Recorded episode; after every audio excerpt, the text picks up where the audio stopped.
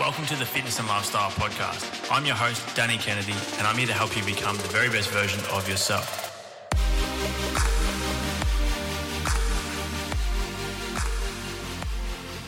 What's up, guys? Welcome back to another episode of the Fitness and Lifestyle Podcast. Got an absolutely cracking episode for you guys today. I was joined by Paul Roos. Um, for those of you who don't know who Paul is, he is a former AFL player and coach, playing a total of 356 games um, in the AFL for Fitzroy and Sydney, and then coaching 268 games with Sydney and Melbourne, obviously winning a premiership with Sydney. He was a seven times All Australian. He was captain at Fitzroy. Uh, he's an incredible bloke. He's also the founder of Performance by Design, which we touch on inside today's episode. But I took an immense amount of value away from our conversation. Um, Paul's just extremely good at communicating and breaking breaking down uh, topics, specifically leadership, um, in a way that's so simple and easy to understand, um, but very relatable as well. So I think you guys are going to love today's episode. And a huge thank you to Paul for joining me. Um, I do appreciate his time. So I would love for you to take a screenshot of this episode if you do take some value away. Post it up on Instagram story for me, tag myself and tag Paul as well.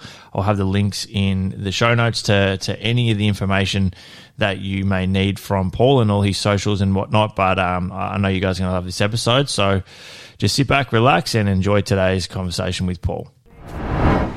Paul, welcome to the Fitness and Lifestyle Podcast, mate. It's a it's a pleasure to have you on. Uh, I've been really excited about today's conversation, and um, a lot of the the listeners have as well. I put out a bit of a feeler on social media, and everyone was pretty keen to to get your insight into a number of things. So, a big thanks for joining me, mate. Pleasure. It's good to be here, mate. I wanted to to get stuck straight into it um, and, and hit you with a hard hitting question straight up. So far in your um, career as a coach, in particular, what's been the most uh, the most memorable moment um, of your career so far and why? Yeah, winning the grand final obviously was huge, but but probably, I mean that's the obvious one, but probably the, the lead up and some of the games you remember. The, one of the best games was when we beat Port um, in the final in 2003, so it was sort of two years before we won the, the grand final, and yeah, we had a couple of players injured um, prior to going to that that finals campaign. We had a few injured during the game, and so they're probably the games you really remember. The ones in adversity where you you sort of Port were on top. I think they were three games clear on top of the ladder at the end of the season. We finished fourth and we beat them, which was amazing. Got into the prelim final. So that was really memorable game and probably set up a lot of what we did in 2005. Mm. But the grand final, I mean, it's just incredible the the memory of winning it and you know, the fans and the ex players and families, yeah. and you know, it was just incredible. Obviously, in regards to success in, in any field or any part of life, it typically comes with a lot of failures beforehand, or almost like a low point, or you know, a good saying or something that comes up a lot lately is that you know, the more times you fail, the more likely it is that you'll succeed. Was there any point in your coaching career where it just felt like it was almost the lowest of the lows, or, or something that really sticks out to that then escalated things to start pushing you in the right um, projection moving forward? It's probably two games that I remember. My first uh, year, we were one and three, so we'd won one game, lost three. Um, I remember coming down at three quarter time. We were playing Melbourne. Ironically, we were twenty points down. We had uh, one on the bench that could could play, and then the following two weeks, I remember we were playing Brisbane and Collingwood, who'd played in the grand final the week before. So I sort of thought, gee, well, I'm going to be one and six in my first year as coach, and probably going to get the sack in about three weeks' time. so it was in those moments, and you know, I remember going out talking to the players and just trying to reinforce the things that we do really well and we're not doing well. And we kicked ten goals in the last quarter. And we went on and beat Melbourne easily. Then we beat Brisbane and Collingwood the next two weeks. And as I said, we played in the the uh, prelim final that year. The second one was probably um, against the West Coast Eagles and around about five or six in 2005. Um, and I just felt the players had stopped playing for each other and we got beaten really convincingly. And, and there's sort of a case of um, where do we really want to go as a footy club? You know, we we just everyone was trying to do their own thing, not playing for the team, playing for themselves, and so I sort of gave the players a bit of a spray after the game and sort of basically said, look, I think I'm wasting my time. Mm-hmm. You know, we're not really going anywhere. Um, you know, if you want me to leave, I'll leave, you know, because it was sort of sort of more more time for them to make a commitment to each other, and so they're probably the two the two times where sort of out of adversity we were able to turn things around, and and I think the players learning as well. That Mm-hmm. first one was you know they were a good team, you know they were able to beat Melbourne, and then. Um, beat Brisbane and beat Collingwood. So that was probably the first part of getting them confident and us confident as a group, coaches, players together. The second one was more around, well, if you don't want to do it, like it, it takes energy to be good and it takes a lot of energy to be great. But if you don't want to do it, then that's fine. That's your decision, and you know, we gotta make part- that decision. can- yeah, you got to make that decision at some point. So they're probably the, the two that stand out. Mm. obviously in football and, and in any sport, there's the highest of the highs and the lowest of the lows. Um, you know, throughout your career as like player and coach, was how did you deal with both both the, the highs and the lows? So were you someone that really stayed level regardless of whether it was a big big win or, or a bad loss, or were you someone that kind of got up and about once, or and, and encouraged the players to get up and about on a big win and went and take the, the losses really seriously? How did you approach that? Yeah, probably slightly different uh, as a player and a coach. I mean, uh, uh, as a player, you know, you, you, you naturally celebrate the wins, you mm. know, which is really good. As a coach, you've got to allow your players to do it. But probably the preparation is the main thing. As, as a player, you've got to prepare yourself individually to play well first. You know, mm-hmm. that's the biggest difference. As a coach, you're preparing the whole team. Yep. You know, to, so, but preparation for both is the key. But no matter whether you're the most selfless player, you still look after yourself first and foremost. So as a Yeah. player, as a captain of Fitzroy, my first obligation was to myself because I had to turn up the best version of me to be Yeah. able to play well.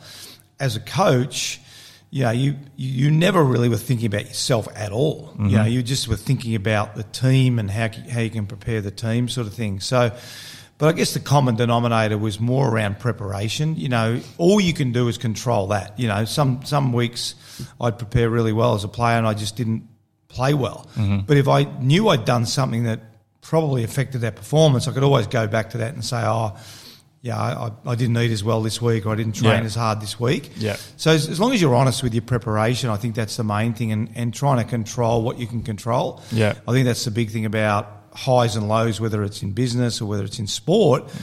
Understand what you can control and control it.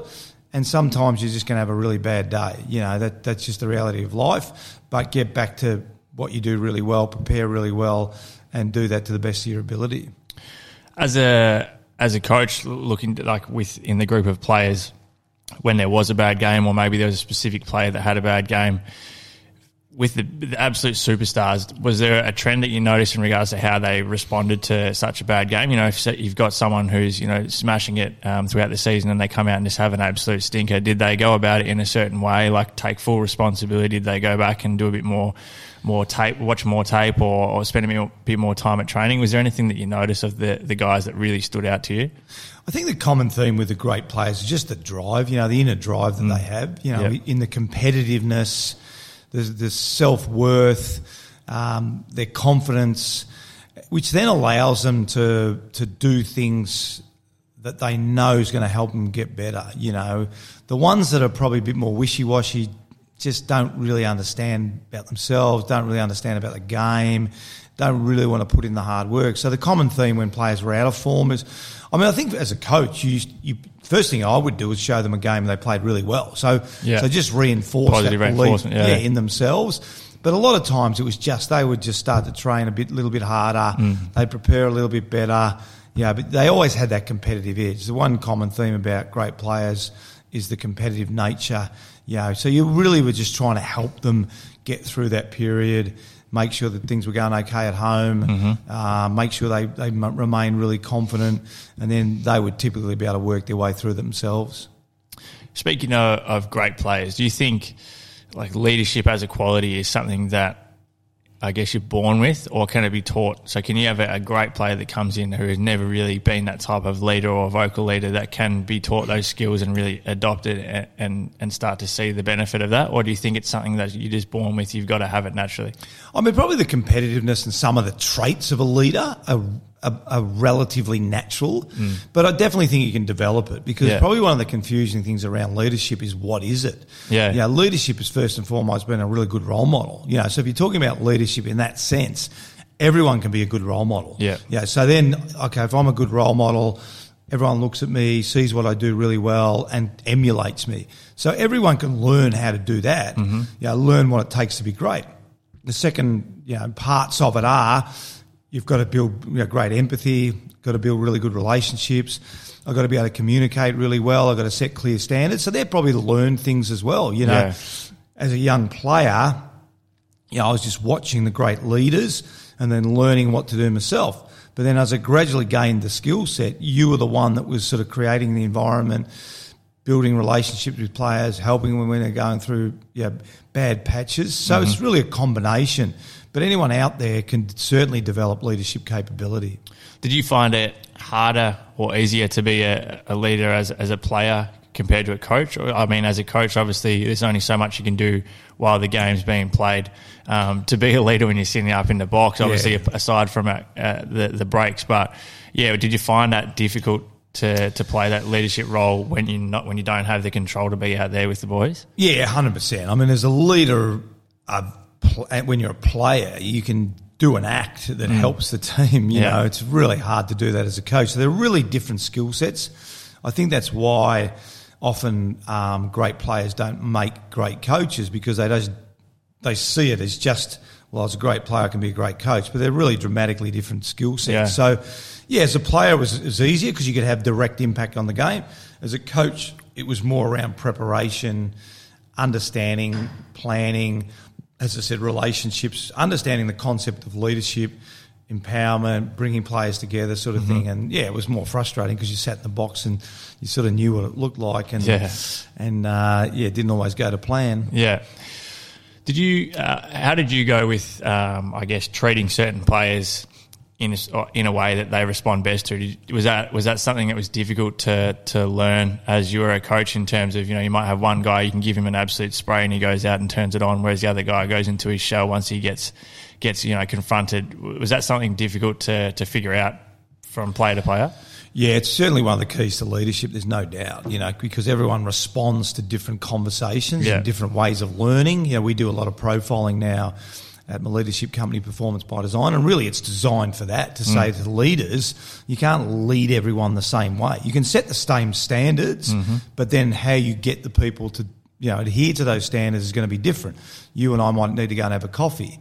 Yeah, Yeah, yeah. Mary just wants really direct feedback. You know, just tell me I should have been on work on time, and tell me if it happens again. Yeah. you know, I'm not going to tolerate it. You know, so that's the key to leadership is really understanding that. So it's it's a that definitely a learned skill. Um, I remember a really critical part of my leadership journey was when I was finishing as a player, and I I was a pretty good player. Um, you know, always getting a game and always sort of you know in the leadership group or captain or whatever. And then all of a sudden, at the end of 1998. I was sitting on the bench a lot, and that was before they used the interchange really for, for coming in and off the ground. And and then I started to realise, geez, not everyone gets a game every week. Not everyone going through the same thing that I'm going. So it was a really good ten week period for me to say, geez, there's a lot of different personalities and a lot of different things that are people are going through. So I really learnt that specifically through that period, and then transferred that into my coaching style.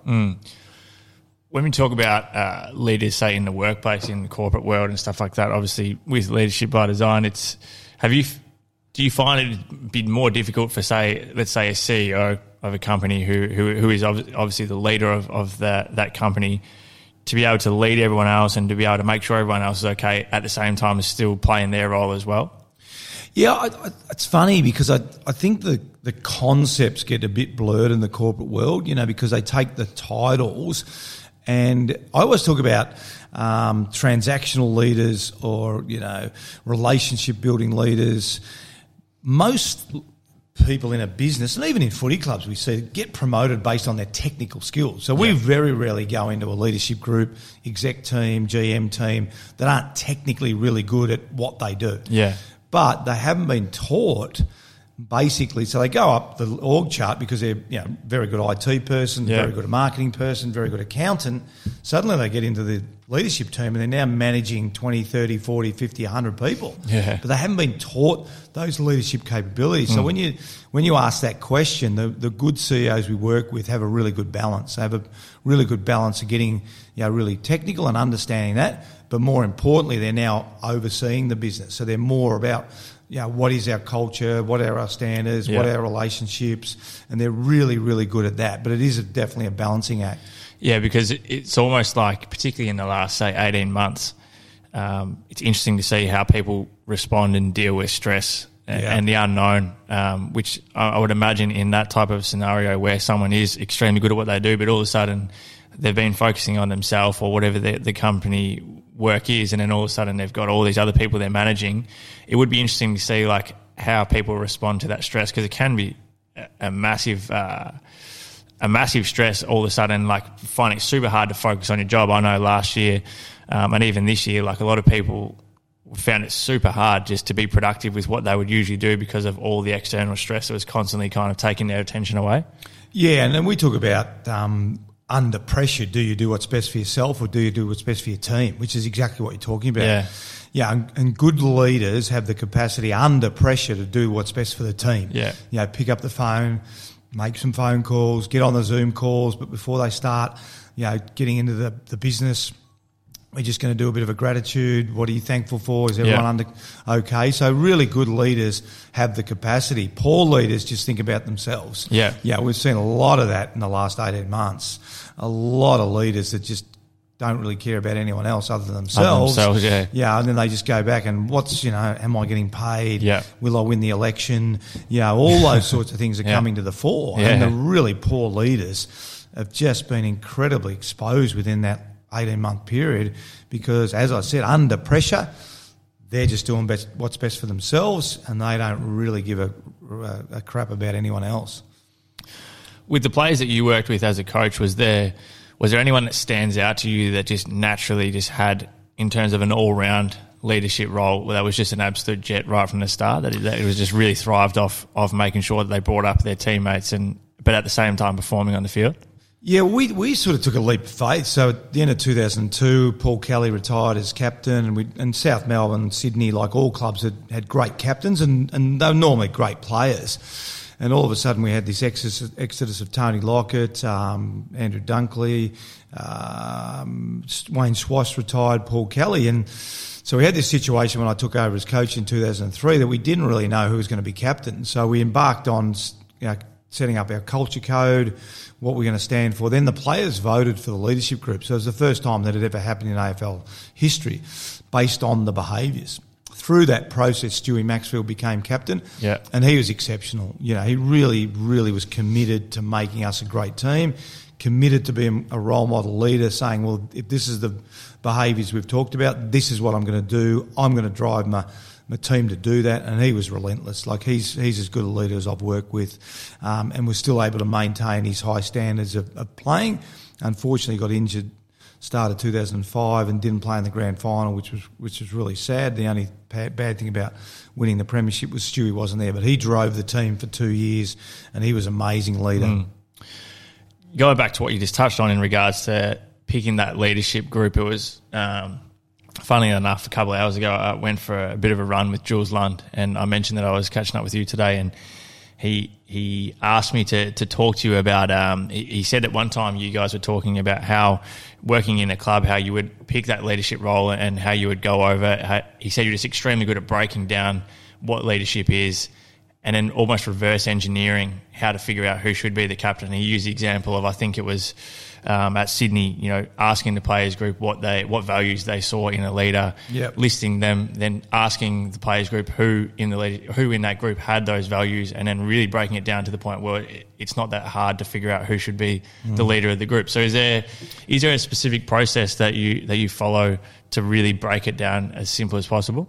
Yeah, it's really about. I mean, the more people within your organisation, even if you're talking about a corp- corporation, and we talk about a footy club, you know, we would get all the players in, all the coaches in, and we'd start to define what we wanted to be seen. You know, too often you come into a footy club or an organisation. Um, I remember when I worked in the Melbourne Footy Club, and there was that many bloody things on the wall, and I basically said, "It's like just pull everything down. I want you to pull everything down." You know, we left up the, obviously the cups and the trophies and the photos were fantastic because Yeah. that's the history of the, History, the footy yeah. club. But yeah, determination and this and whatever it was, Yeah. It has to be created by the people that are there. So we did it in 2000, the end of 2002, 2003 at Coffs Harbour. We got all the players together, coaches. We came up with our trademark, our culture code. And as Jules said, we When you of- say culture code for the listeners, you gonna, want to break how that. we're going to act, you know, Yeah, how we're going to okay. behave. And then we said to the players, okay, if this is the way we want to behave, who in this group does that best, better than anyone right now, right here, right now? Yeah. And then out of that, there was about nine or ten leaders, and out of that, we, we, Stewie Maxfield became. So it's, you know, I I talk about it taking the chance out of culture. You can leave your culture to chance, Mm-hmm. and and generally, if you hire good people, you're going to have a, a good culture. But all of a sudden, one or two people sneak through water cooler talk says, ah, "Oh, Roosy's a you know an idiot," blah blah blah, and then suddenly we talk about the weight of numbers. You know, you've got a company of a small company of 20, 15 good people, five that are trying to fit in. Then you expand it to thirty. You know, suddenly you got twenty two and eight. Then you expand it to forty. Then you got twenty five and Yeah. fifteen. You can see how it works. Mm. And suddenly hundred, you got 50-50 Yeah. you know, but so you can leave it to chance, Mm. or you can build your culture code, and that's what we do at Performance by Design. We we come in and we sit with you, you know, and we develop your behaviours. Most companies have a purpose and values, which is fantastic, really Yeah. important. But honesty to you might look completely different to me. Yeah. You know, Yep. um, DK, why didn't you tell me last week that you know the gym session was starting at six? Yeah. you know that, that and you might Yeah. genuinely believe, well, Roosy, I didn't think you wanted to come, Mm-hmm. but DK asked you what time it started. Yeah, I, no, but I thought you were working. Yeah. You know, that's why I didn't tell you it was start at six. If um, tell the truth is what we stand for, and I say, DK, what time does the, the session start tomorrow morning? Oh, six o'clock, Roosy. Pretty simple Yeah, to simple stuff, yeah. whether I've told the truth or not. But Yeah. honesty's a slightly different. Does that make sense? Yeah, so we try 100%. and really break it down Yeah. underneath the, the values. What are the behaviours that underpin Mm-hmm. honesty or passion or driven or you know, supportive or whatever. And once you do that, amazing things happen. Yeah. Yeah, because you reward based on it, you challenge. And that was really the Sydney model, the Melbourne model, um, the Geelong model was here, here's what we stand for. And you can act your way in because we, we're clear on what the system looks like. We're Yeah. clear on the way we behave. So, yeah, you can absolutely create your culture or you can leave it to chance. You see often on uh, on movies like sporting movies and, and stuff like that, a new coach comes in and the, the, the players group don't want a bar of it, or, or they're just fresh and no one really knows what to expect, and you see a varying um, different ways of behaviour or how the coach tries to get the players group to buy in.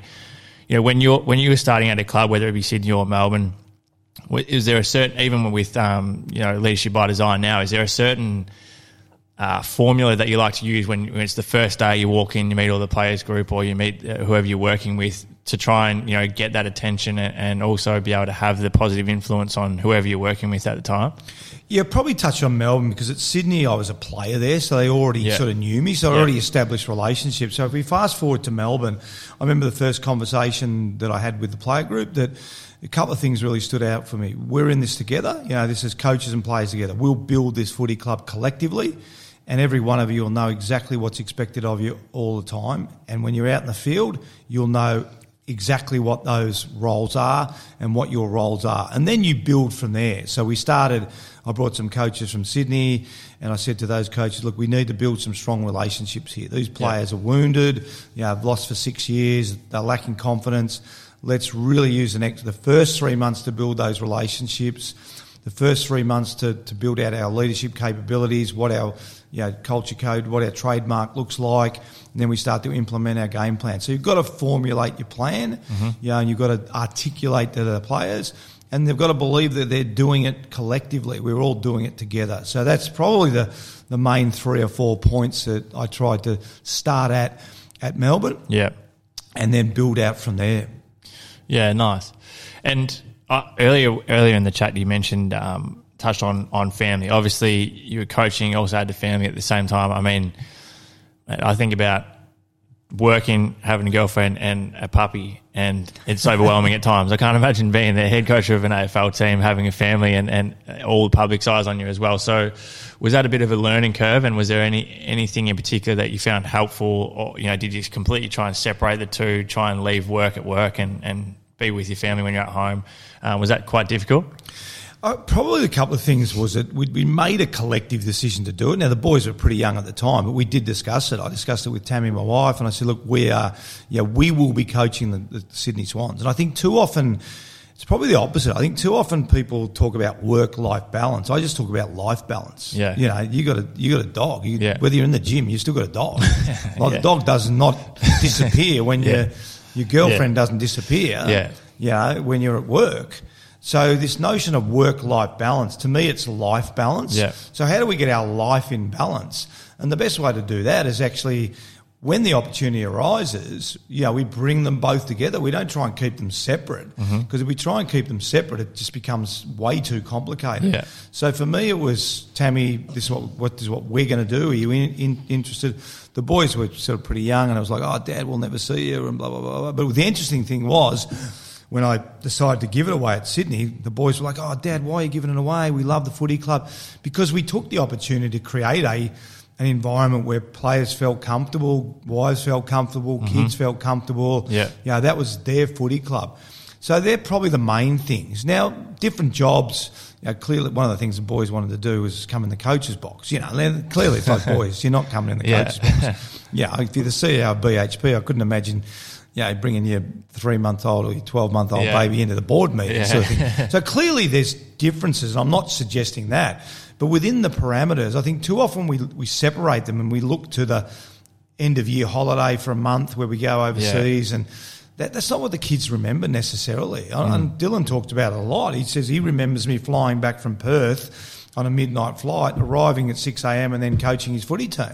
You know, Yeah. he remembers, and Tyler remember me taking him a breakfast every Thursday at Wallara, you know, for an hour, then dropping him off at school and then going to work. You know, they're the times, and I think we forget that. Yeah. You know, we always think it's the big moment. It's not the big moment. It's the little moment. Reading, Consistent reading the book little in, moments. Reading the book in bed. Yeah. You know, um, taking for a walk down the park with the, with you know taking the dog with your wife down the park or coffee or whatever. Um, they're the moments everyone remembers. So I Mm. Think we've got to pull it together a bit more, and we've got to talk about life balance and just trying to get that right as much as we can. Was that something that you obviously it's a, it's a player's choice how they, they separate their, their family or, or um, personal life and, and football, but was that something that you're trying to relay onto the team as well to try and embrace the fact that it is a, a life balance and that there shouldn't be kind of two separate separate Well, I remember, I even go back to my, my manager who was with me for years, Damien Smith. I remember when he talked about, you know, you have to be happy at home to be a good player. And I was sort of like, yeah, actually, that makes sense. You know,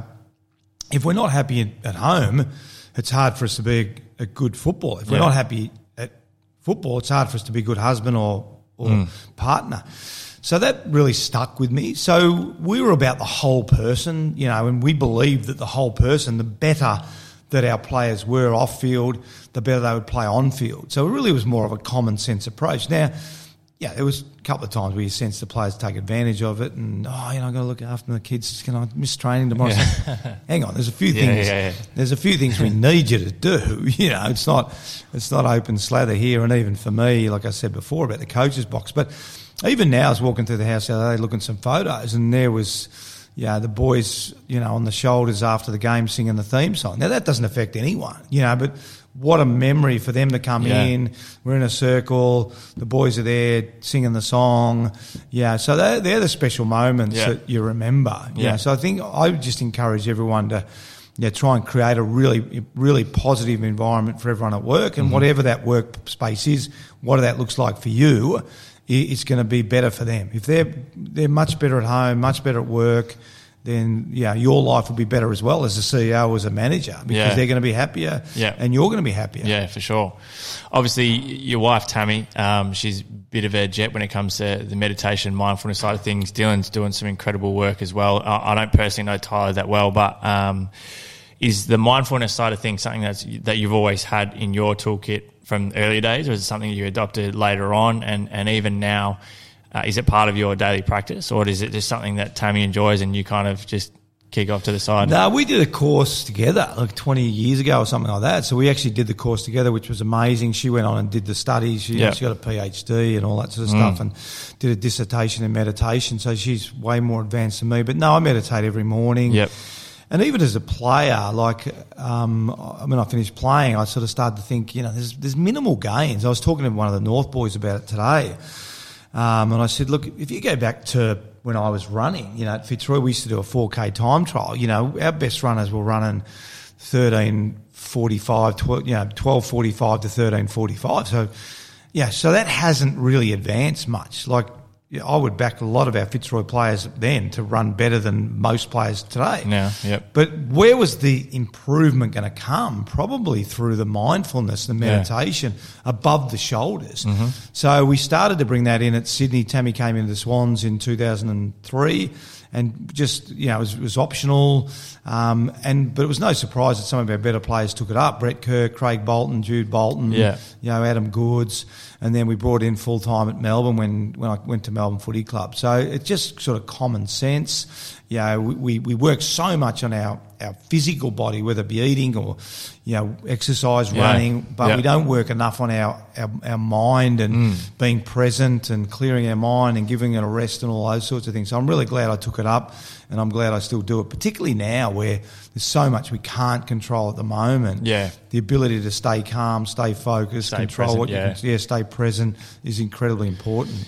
Is it something that's in every club now? I mean, I was lucky enough to have um, Emma Murray on the show a few couple of months ago, and, and you know, it seems to be that pretty much every club is is having almost someone full time, if not part time, in the club to, to work on mindfulness with the players. Is yeah, it look, something it's, more, that's it's certainly everywhere? more mainstream, Yeah. and I- think if you look at the difference between corporate world and, and the footy world, yeah, the football clubs and sporting clubs do everything to be high performance. You know, so they're always because if you don't, you get the sack basically. Yeah. So the, the the importance of getting better over and over and over and over again. So I would say most clubs now would do it in in some way, shape, or form Mm-hmm. because you know it, it works. It helps the players. There's so much data around. You know, what it does to the brain and, and how it helps you sleep and Yeah. build better relationships and be present and all those things that, that we've talked about. Was there um, was there anything that you added to the toolkit uh, in terms of mindfulness over the past eighteen months since since COVID's kind of stuffed up everything everywhere? Was there anything that you weren't doing before that you've adopted um, now into your morning or daily routine that you found has been a significant help? Whether it might be journaling, I'm not sure if you're doing stuff like that before. Obviously, you're pretty active with um, with the momentum group and stuff like that. Is there is there anything in particular that you found has helped? It's probably reinforcing. I mean, it was interesting when we did the momentum course. You know, I think some of that stuff you forget. You know, the journaling Yeah. I think is really Yeah. important. The stacking, you know, the habits. Yeah. You know, it's funny. I think we did one one of them where you had to add something a week, and I was sort of sitting there going, "Oh, my lifestyle's pretty good," and you sort of racking your brain. And then I thought, well, if I do twenty push-ups and twenty sit-ups, and I multiply that by three hundred and fifty-six, actually, that's a truckload of push-ups and sit-ups. But I think we. We don't look at it in that, that marginal gain, those incremental things. Always We- looking for the well, I think that's the problem with, as you would know, some of the problems with the fitness and health industry is all of a sudden you've got this person that's unhealthy, and we try and jam this incredible diet down. I'm, I'm not suggesting it doesn't work, but it's so far away from Yeah. the way they're eating anyway. So Yeah. they're never going. They're going to get through this 30 day diet. And they're going to go, thank, Thank God, God I can have a over." frigging pizza now. Yeah, and I, I think, God, I can have six beers or something like that. Yeah, and that's exactly what I try and coach with all of my clients, whether it be training or nutrition. I always say right from the start, like, all right, look, what realistically, what on a good week or Yeah. on, a, on, a, on a shit week, what can you do Yeah, in terms of do? training, nutrition, whatever? This is so that's our baseline. Then we start to build on that. This week, all we're going to focus on is all right. So one should eat this amount of protein. Doesn't matter anything else. Doesn't matter. The next week we're going to add in. Water. Then we're going to add in how many calories you're having. Then we're going to add in, all right, how many workouts you've done this week? And then all of a sudden, there's been Yeah. eight weeks, and it's a complete game changer. Whereas, like you said, a lot of the time people could try and go from zero to hundred and expect it to happen straight away, and it's just not. It's not realistic, and, and as you've said, it's almost day one, and they're counting down the days until it's over. Yeah, and, and I think I think through the COVID, what it's reinforced is it's got to work for you. Mm-hmm. You know, you've just articulated really well. Don't worry. I mean, we're competitive beasts, and too often we compare ourselves to, oh, you know, why are they losing more weight than me, or why Yeah. are they, why are they running, and you know, should I be doing that? No, no, no. Don't worry about Don't worry about them all the time. Yeah. Are you a better person today than you were yesterday? Mm. Well, I think I am because yesterday I didn't go for a walk. Today I've just started walking. And I walked a K. Fantastic. What are you going to do tomorrow? You're not going to go 10K. Yeah, exactly. But can you do another K? Yeah. Yeah, I reckon I can do another K. Yeah. So compare yourself to yourself Yeah. and just get slightly better. So I think for me, COVID's really reinforced that. The momentum course was fantastic. Had a lot of those tools, giving us tools.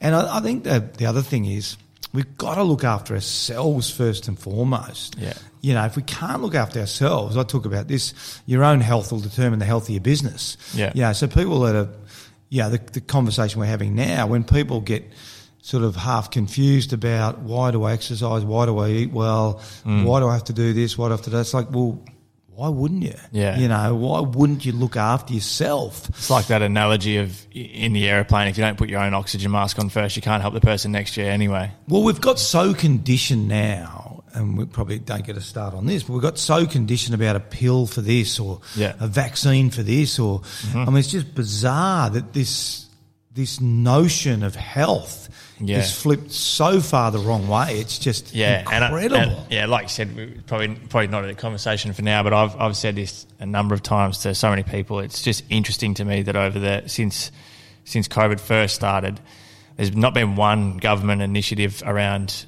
how can we you know strengthen our immune system so we don't get it. All it is is make sure we don't go anywhere near anyone else in case you get it. Like the, Oh, even the fact that it's obviously been slightly better since the last lockdown, but the fact that gyms are one of the last things to open up Whereas, you know, you can go to a strip club or a bloody brothel before you can go to the oh. gym. It's just absurd. And when you look at it in those terms, and you took you get back to leadership, I always think about what happens in that meeting. Oh, how in that meeting What can someone happens? make? What is the conversation Yeah. in that meeting with Yeah. that team that's making decisions mm. that can come up with a decision like that? That's that's the thing that's probably most shocked me through COVID. And, and, you know, touching on that, it, it almost seems like they don't have, they don't, at the start, there hasn't been any um, layout of what are our qualities or what, what do we see as our, our values. No values. There can't be any no values. No. behaviours. No. And it, and it's and it's good. I always sort of I always picture the meeting and and the meeting's finished and I think there was at one point to your point where you couldn't go to a gym but you could go to a brothel or something Yeah. like that. And there was a lot of posts on it. Yeah, yeah. I always sort of picture the meeting going. Surely someone in the meeting goes, guys. Can we just sit down for another five minutes? Yeah. because we might need to go over this again. Yeah. Do you realise that we're now going to tell people you can't go to a gym, but you can go to a brothel? We might want to read Yeah. it, but there mustn't be anyone in the meeting that just has. And we talk about psychological safety. We talk about I think it also comes back to what you said before, though. It's it's those you know quote unquote leaders Yeah. are thinking about their own Their benefit, own- their own votes from different Yeah, people, and all yeah. that type of crap. And they that's, have no seems to capacity to think Yeah. outside their own this themselves. Yeah, yeah. So they don't be able to stop. But also, I think uh, they haven't created a psychological safe environment Hmm. where the person that's sitting there thinking like you and I has the capacity to, to stand up and say, no, we shouldn't be doing that. Because Yeah. it's a very top down still approach and it's a very uh, bullying type scenario, Hmm. et cetera, et cetera. So that person doesn't feel safe to speak up. So, of course, what happens? We go out, we, we, we stand there in front of everyone else, and the first thing people say is, how on earth did that get through? Yeah. You know, but, um, but yeah, I think they're the things through COVID is, yeah, we, we have to get away from this notion of someone else or a pill or this or that, you know, and through the momentum, through COVID, yeah, I realise my, um, habits are really important. Yeah. Routines are really important, know, and, and just getting them done as, as best you possibly can. Mate, before we wrap up, in regards to leadership by design, like who, what's the the target clientele? Like, what, what is the process when you go into work with someone? And for those that are listening, like, is there anyone in particular that that it's more targeted towards than others? Not really. I mean, we sort of started the company about four years ago, and based on all our experience in corporate and in sport, yeah. So we we really go into all sorts of companies, and Yeah. depending on the size of the company, um, if it's a big company, we work on the exec team. The level below, if it's a smaller company, we love which we love doing both. But the beauty of the smaller companies is working with all all the teams, so they can create their own sort of culture code, their own behaviours, Yeah. create environments. Really, um, so yeah, no, we love we love going to all different types of companies. setting their culture code, um, redefining. You know, if they do have a purpose and values, often yeah, it's something that someone else has given them, and, Yeah. and a lot of times we'll ask them. I say, yeah. So look, do you want us to use it? Most of the time they say, no, no. Let's yeah, maybe, but let's see what Yeah. our staff thinks. Yeah. and often we'll sort of change it based on that. Mm-hmm. So no, it's I mean it's exciting and love doing it, and the change in the companies that we go into that are really committed to culture. They see an enormous change. Brilliant. Lastly, mate, will we will we see you as a head coach again in the AFL? No, not as a head coach. I've, I've sort of had a, an involvement with North Melbourne this Yeah. year and got involved last year. Benny Buckley's a mate of mine, and originally it was to sort of help out Rhyce Shaw, and then Rhyce obviously um, had to leave Yep. due to you know, mental health, and then they. I was on the board to appoint David Noble, and I've been with the club this year, just doing some part time Yeah. work with the with the CEO. Who's been terrific. Brady Rawlings, who's the GM, working a bit with their coterie groups as well, and doing a bit with with Nobes and Johnny Yeah. Blakey and the coaches and, and leadership group and players. So no, I've really enjoyed that. But yeah, if you're going to do it, you have to be full on and you have to be committed to it. And um, I can't see myself doing that again. Well, Paul, thanks for joining us today, mate. It's been a, I really enjoyed the conversation, so uh, I'm sure the listeners have taken a lot out of it as well. So thank you. Thanks a lot. Been a pleasure. For everyone who's tuned into the episode, um, if you have enjoyed it, which I'm sure you have, we'd love for you to take a screenshot of this show at the moment and post it up on Instagram story for us. Tag myself, tag Paul. I'll have all the links to the Leadership by Design and your socials in the show notes, Paul. Um, thanks so much for tuning in, guys, and we'll chat to you again in the next episode.